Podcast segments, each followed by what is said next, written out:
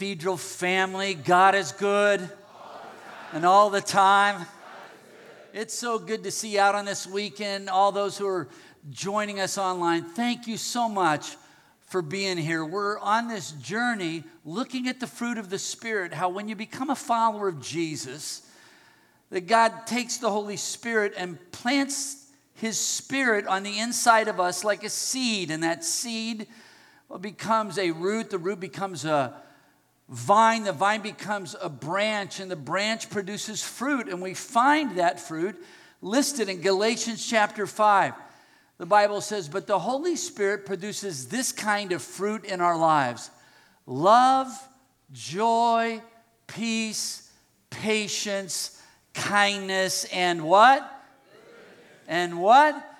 Goodness. The fruit of the Spirit is goodness. Goodness. Have you ever heard of the phrase, that guy is a bad apple. I found this one poster online. There's this apple with a knife in its mouth, and it says, Now that is a bad apple. When it comes to being a bad apple, I don't think anybody really wants to be known as, well, that guy is the bad apple. And yet, there's a part of us when it comes to our music I mean, we don't want to be the bad apple, but we sing about being bad. I mean, Michael Jackson taught us to sing, I'm bad, I'm bad, you know it, you know it. Right? And if bad isn't enough, then James Brown taught us to sing about being super bad. Yeah, I'm super bad. And if being super bad isn't enough, because super bad isn't always being enough, we, well, George Thorogood taught us to be, well, we're bad to the bone. I'm b- b- b- bad to the bone, right? We don't sing about being good to the bone. We sing about being bad to the bone. I don't want to be the bad apple, but I do want to be bad to the bone. I'm so confused. Which one is it?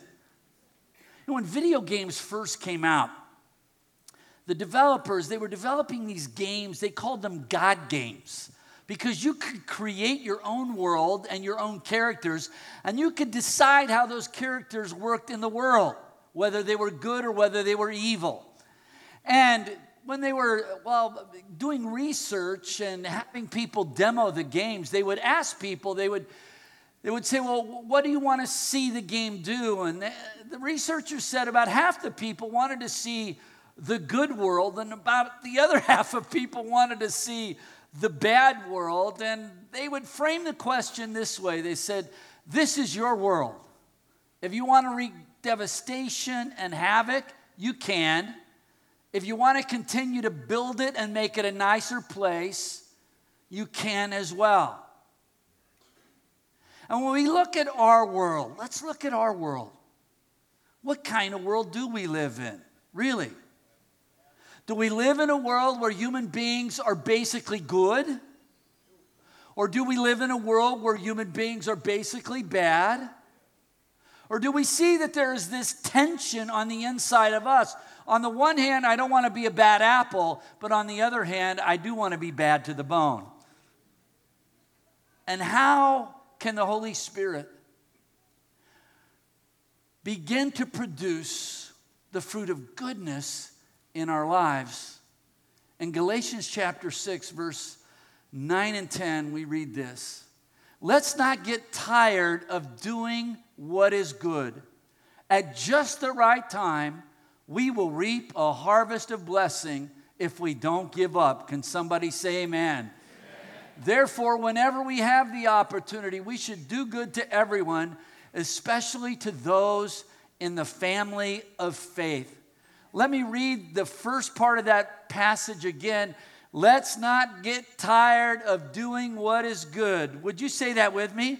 Let's not get tired of doing what is good because at just the right time, we will reap a harvest of blessing if we don't give up. Can we give God praise for his word? Amen. Hallelujah. Well, God is good and all the time. I need you to help me out with this message because I want you to join me on this journey of goodness that we find in the Bible. You can see it on your outline or on the Cathedral app. And the first thing I want you to notice is that we can trust in the goodness of God. We can trust in the goodness of God. The Bible says, Taste and see that the Lord is good. Oh, the joys of those who take refuge in Him. Taste and see that the Lord is good. When I was just a little boy, you can see a picture of me and my family when I was just a little guy there in my bow tie. And when I was a little boy, and my mom and dad, we were getting ready to eat, and they would ask me to say the blessing on the meal. This is the prayer that I prayed. It went like this God is great and God is good. Let us thank Him for our food. Amen. How many prayed that prayer as a kid? Well, can we say that together, everybody? God is great and God is good. Let us thank Him for our food. Amen. That right there, other than the Lord's Prayer, may be the most important prayer you can teach to your kids or your grandkids. Because what's contained in that prayer, that God is great, God is all powerful, God is almighty. God is awesome. The God we serve is great. Can somebody say amen? And the God that we serve is good. And that's important because if someone's all powerful and almighty, but they're not good, then we're all in trouble. It turns God into a tyrant. But when you hold those two things together, that God is great and God is good, the Bible does it this way in Psalm 145 it says, Lord, you are great. You are really worthy of praise. No one can completely understand how great you are. Oh my. The Lord is good to all. He shows deep concern for everything He has made. God is great and God is good. Can we give God praise for His goodness? Amen. Hallelujah. And let me share with you why this is so very important. Because one of the main strategies of the enemy of your soul, the devil, he will try to undermine your confidence in the goodness of God. And if he can do that, everything in your life will go sideways. It will. Let's go all the way back to the beginning of time in the Garden of Eden. Can we go back to the garden? Do you remember this Doritos commercial that took us back to the Garden of Eden? Watch the screen, see if you remember this.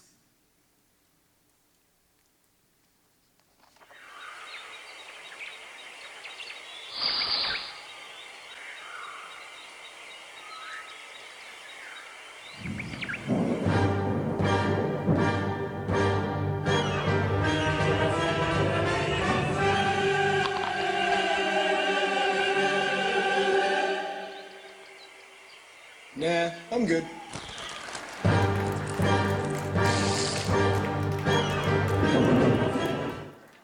that's a great commercial, but that's not exactly how the story goes.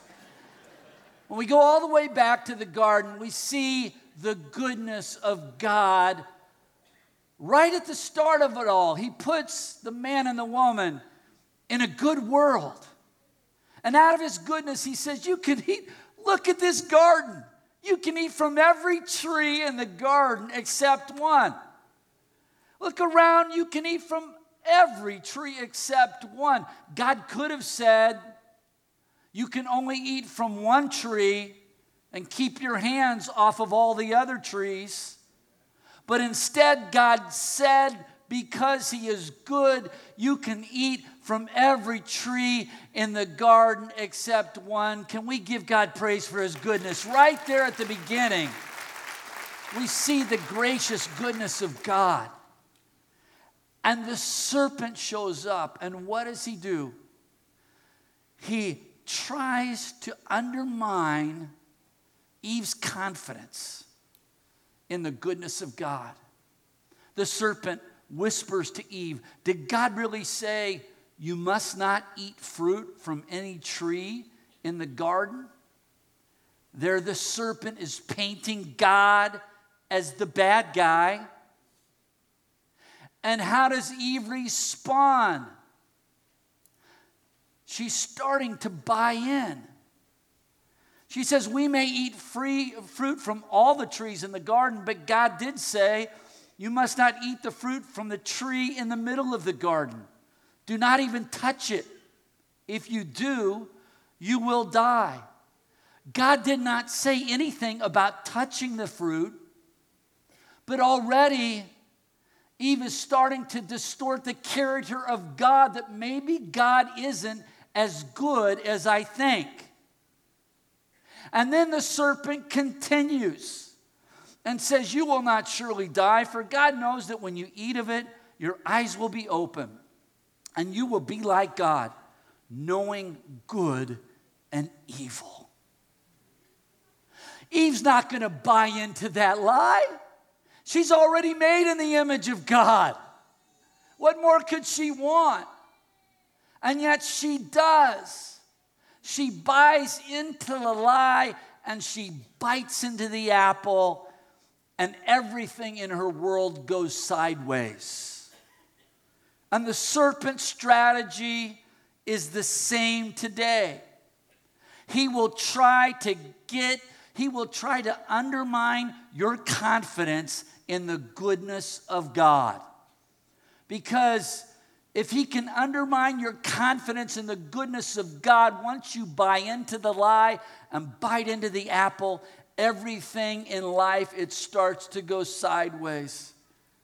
You know, that's why one of the best things we can do to defeat the lie of the enemy is to hold on to the truth that we find in the Word of God, to declare that truth and to sing about that truth that we serve a God who is good. The reason we say that every weekend is to remind ourselves God is good. And all the time, God is good. And all the time.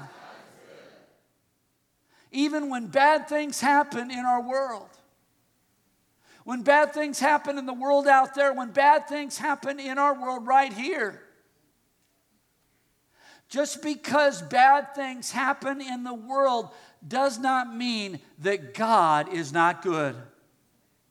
St. Augustine said this He said, The omnipotent God, being himself supremely good, could not permit anything evil in his works were he not so all powerful and good as to be able to bring good even out of evil.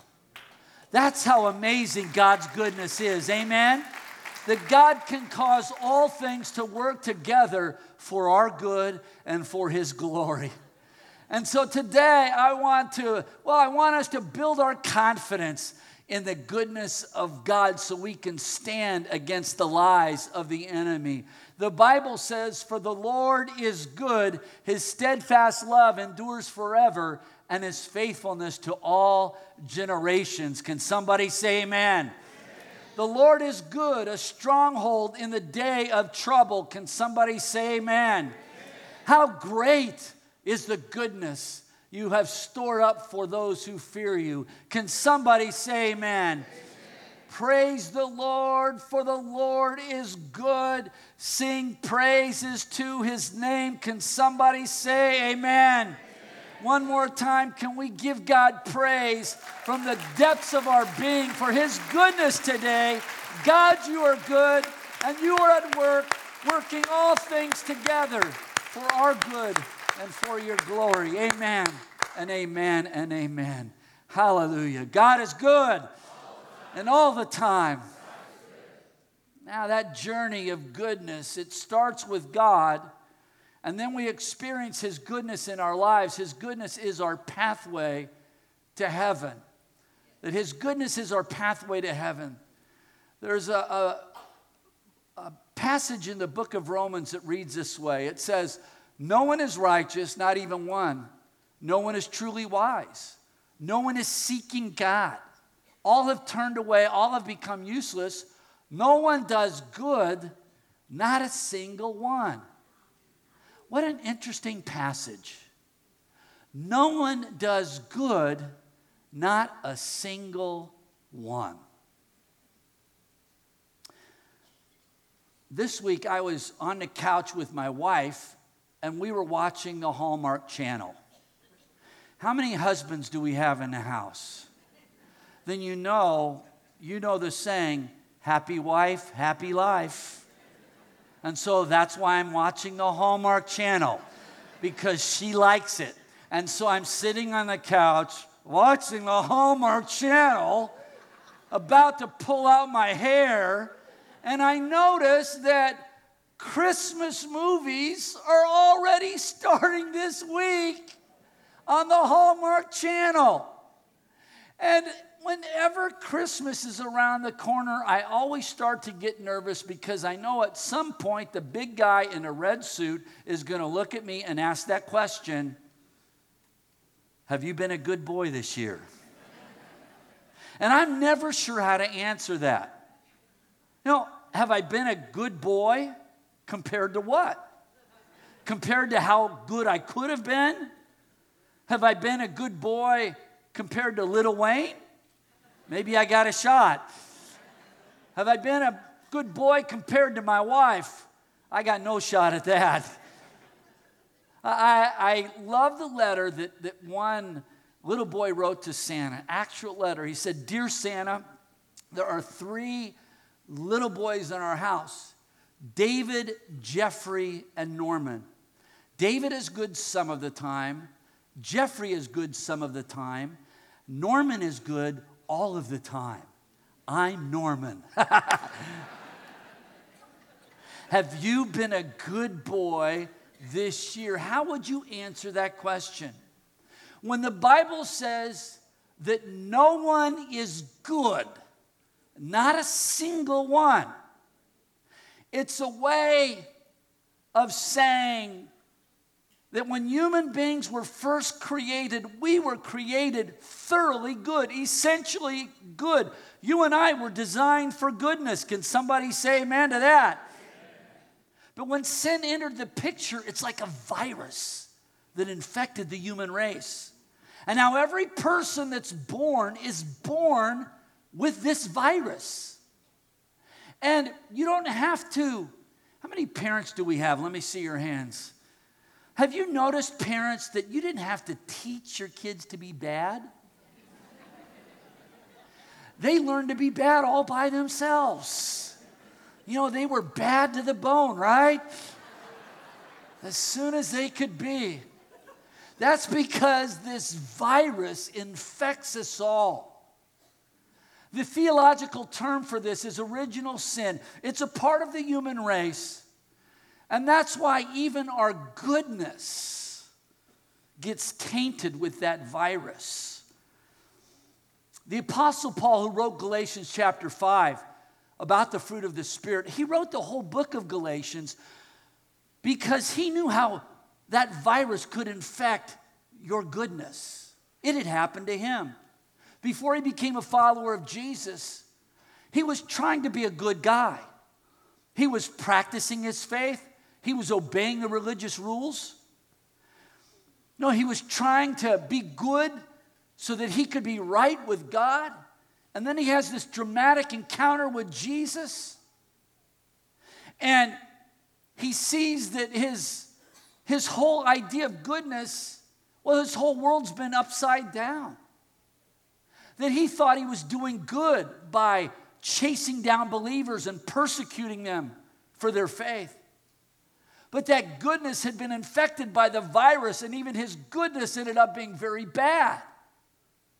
And so now he writes this letter to say, well, no one can be good enough because of that virus to be made right with God. It's not our goodness that makes us right with God, it's the goodness of Jesus that makes us right with God. Amen. Hallelujah. The goodness of Jesus. He says, We know that a person is not justified by the works of the law, but through faith in Jesus Christ. That it's His goodness. You know, it's not my goodness that makes me right with God, it's the goodness of Jesus that makes me right with God.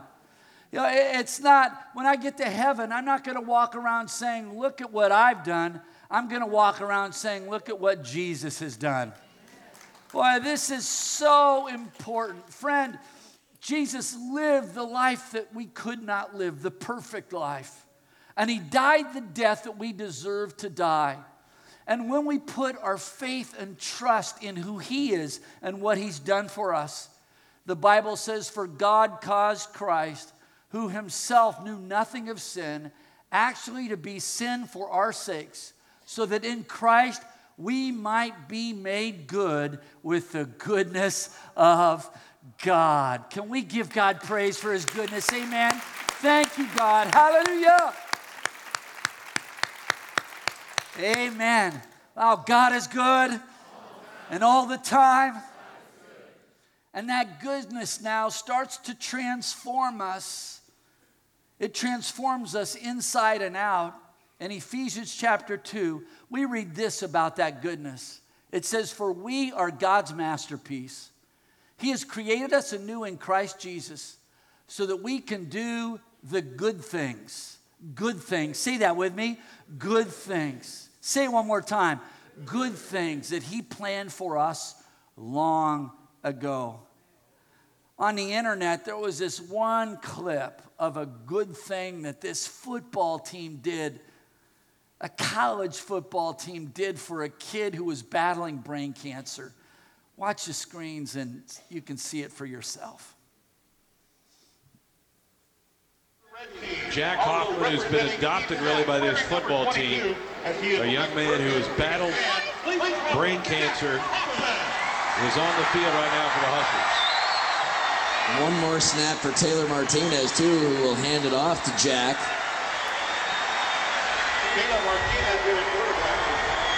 So Taylor gets the shotgun set, gives it to Jack. Here he goes.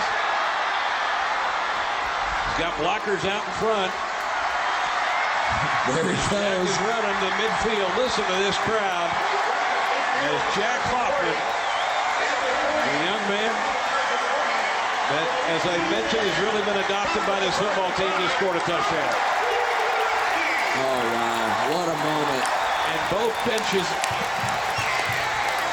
empty. That that was a moment right there. Wow, goosebumps.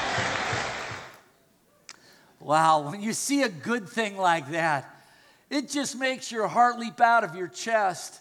And this is the adventure you and I get to live. Everybody lock in on this. That when I wake up, I have a new sense of purpose, a sense of anticipation. That the seed of the Spirit is on the inside of me and empowers me to go out and do the good things that God has prepared for me on that day. That every day I wake up with this sense of adventure. God, I know there are good things that you have for me this day. You've planned them out. I am the one who can uniquely do those things. I get to live every day as an adventure to be an active, powerful force for good in the world, not to make me right with God, but because I am right with God. God is making me a powerful force for good in the world. Amen? What a way to live the adventure. I want that to get in your spirit that being good is not just about avoiding the bad. Sometimes we just get locked in on avoiding the bad, but it's more than that. It's about being a powerful force for good. I can take you to a place where nobody does anything bad. I can introduce you to a group of people. They don't do anything bad. It's called the cemetery. Nobody there is doing anything bad. Of course, they're not doing anything at all, right? And you and I are created for more than that. We're created to be a powerful force for good in the world. The, the power of good, never underestimate the power of a seed. The Bible says, don't let evil overcome you, but overcome evil by doing what? Good. The power of good to overcome evil. Never underestimate the power of a seed. The greatest president we've ever had, some people say it's Abraham Lincoln. And even back then, it seemed like things could get pretty rough and tumble in the world of, of politics. And he, there was this guy by the name of Stanton, and he was a thorn in the flesh to Lincoln. He called Lincoln an imbecile. He said that Lincoln looked like a gorilla. I mean, he didn't have a Twitter feed, but he said some pretty mean things. But Lincoln, think about it. If Lincoln would have responded to hate with hate, they would have both gone to their graves in hatred for one another. But instead, Abraham Lincoln responds in the opposite spirit and plants seeds of goodness in their relationship. He ends up hiring Stanton to work for him on his cabinet. And he's planting seeds of goodness that eventually change Stanton's heart. So he starts to respect Lincoln. He even begins to be a friend to Lincoln. And when Lincoln died, Stanton is the one who gave a famous speech at his funeral. He cried and talked about Lincoln being one of the greatest men who has ever lived, and now he belongs to the ages. How do you transform evil in the world? You overcome evil by planting seeds of goodness. And never underestimate the power of a seed that God and His goodness will have the ultimate say in our world. Amen? And not only does, well, do we start to do good things, but we start to do them for the right reasons. There were a group of people in the first century, they loved to do good things. Things like praying and fasting and giving, those are all good things to do. But they did them because they wanted to look good. They wanted everybody to see them and see how good they were.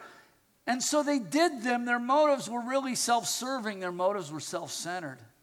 And Jesus calls a time out and says, wait a second. It's not just what you do that matters, it's why you do it that matters. That He lifts our actions and our motives to a whole new level. I like how one paraphrase uh, describes the words of Jesus. Jesus is saying, Be especially careful when you are trying to be good so that you don't make a performance out of it. It might be good theater, but the God who made you won't be applauding.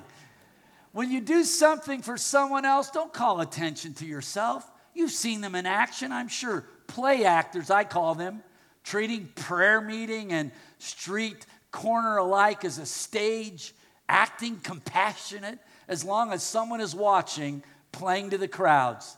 They get applause, true, but that's all they get. When you help someone out, don't think about how it looks. Just do it. Say that with me. Just do it quietly and unobtrusively. That is the way your God, who conceived you in love, working behind the scenes, helps you out. That, amen. That's a great, a great place to praise God.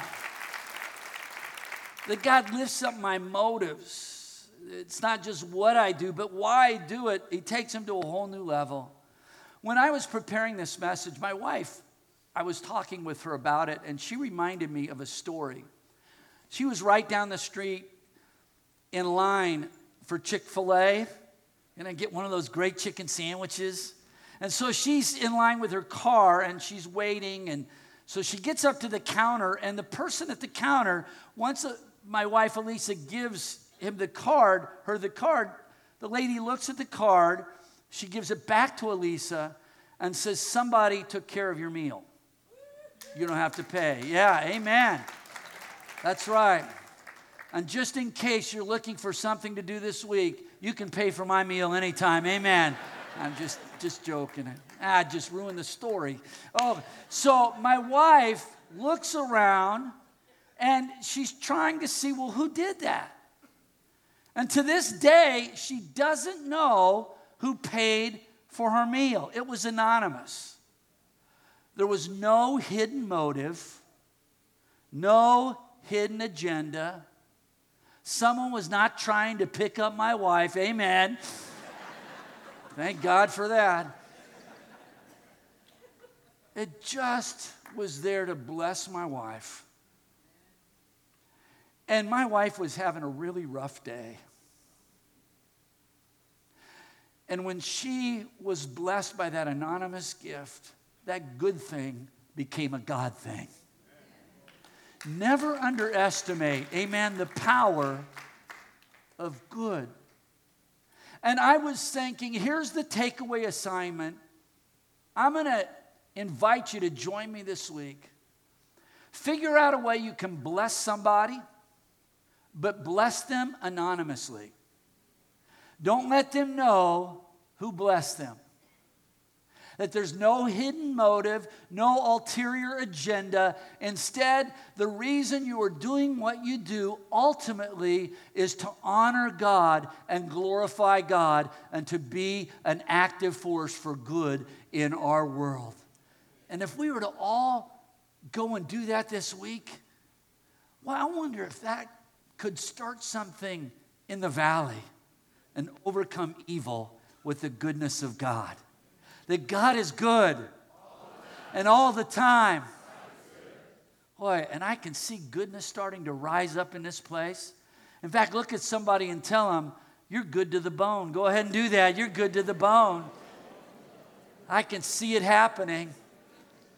You know, the Bible says this last point, and then we're going to take communion together, that His goodness gives us victory over evil. The ushers are preparing to serve communion. And as they prepare, let me talk to you a little bit about victory. Galatians chapter 5, verse 17, right before the fruit of the Spirit, Paul says, The sinful nature wants to do evil, which is just the opposite of what the Spirit wants. And the Spirit gives us desires that are the opposite of what the sinful nature desires. These two forces are constantly fighting each other. So you are not free to carry out your good intentions that there's this internal fight on the inside of us. It's a Dr. Jekyll, Mr. Hyde thing. And if we're honest about what's really going on inside, there's a celebrity chef who passed away earlier this year, Anthony Bourdain. And he was talking about that inner struggle in an interview. He said, Look, I understand that inside me there's a greedy, gluttonous, lazy hippie. I understand that there's a guy inside me who wants to lay in bed and smoke weed all day and watch old movies. My whole life is a series of strategies to outwit that guy. And when you become a follower of Jesus, the war with God is over, but the war against the sinful nature really is intensifying. Because the Spirit is now on the inside of you, and you will fight that battle with the sinful nature for the rest of your life until you get to heaven. You are not alone in your struggle. I am not alone. Say that with me. I am not alone. That the greatest leaders in church history, Martin Luther said, When I became a believer and was baptized, I thought I had drowned the old man, but I found out that rascal knew how to swim. Anybody know what he's talking about? So the battle doesn't end, it just intensifies. But the good news is this because the seed of the Spirit is on the inside of you, we don't have to live in defeat or walk in defeat, but Jesus can give us victory. Amen? In fact, yeah, hallelujah. I was talking with a guy after service last week, and boy, man, just this guy was rough and tough.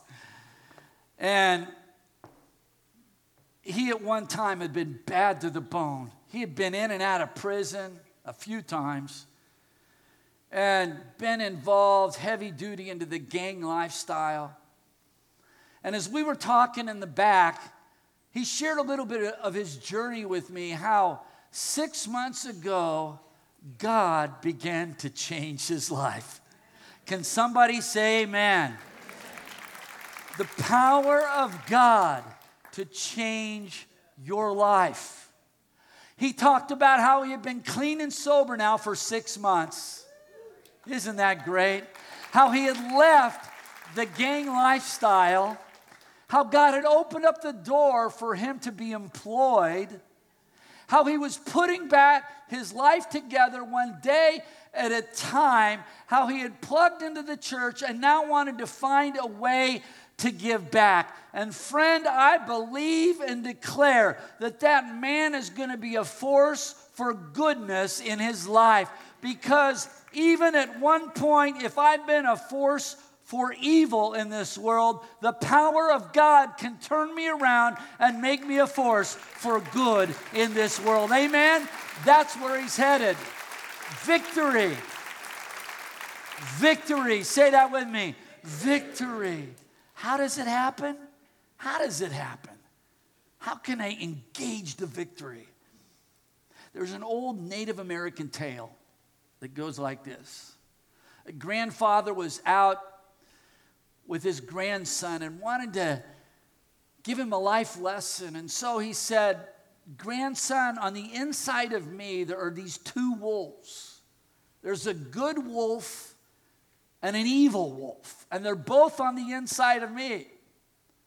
And he said, They're also on the inside of you. They really are. They're on the inside of every person. And as the grandson thought about it, he said, Well, Grandpa, which wolf wins? And the grandfather said, The one that you feed the most. That's why I'm so glad that you're here this weekend. I'm so glad you're watching online because when you come and you worship God and we sit before His Word and we pray together and we get involved in serving and we're rubbing shoulders with other people of faith, this is one of the ways we feed the right side of ourselves and we're on our way to victory. Can we give God praise? Amen. Hallelujah. Hallelujah.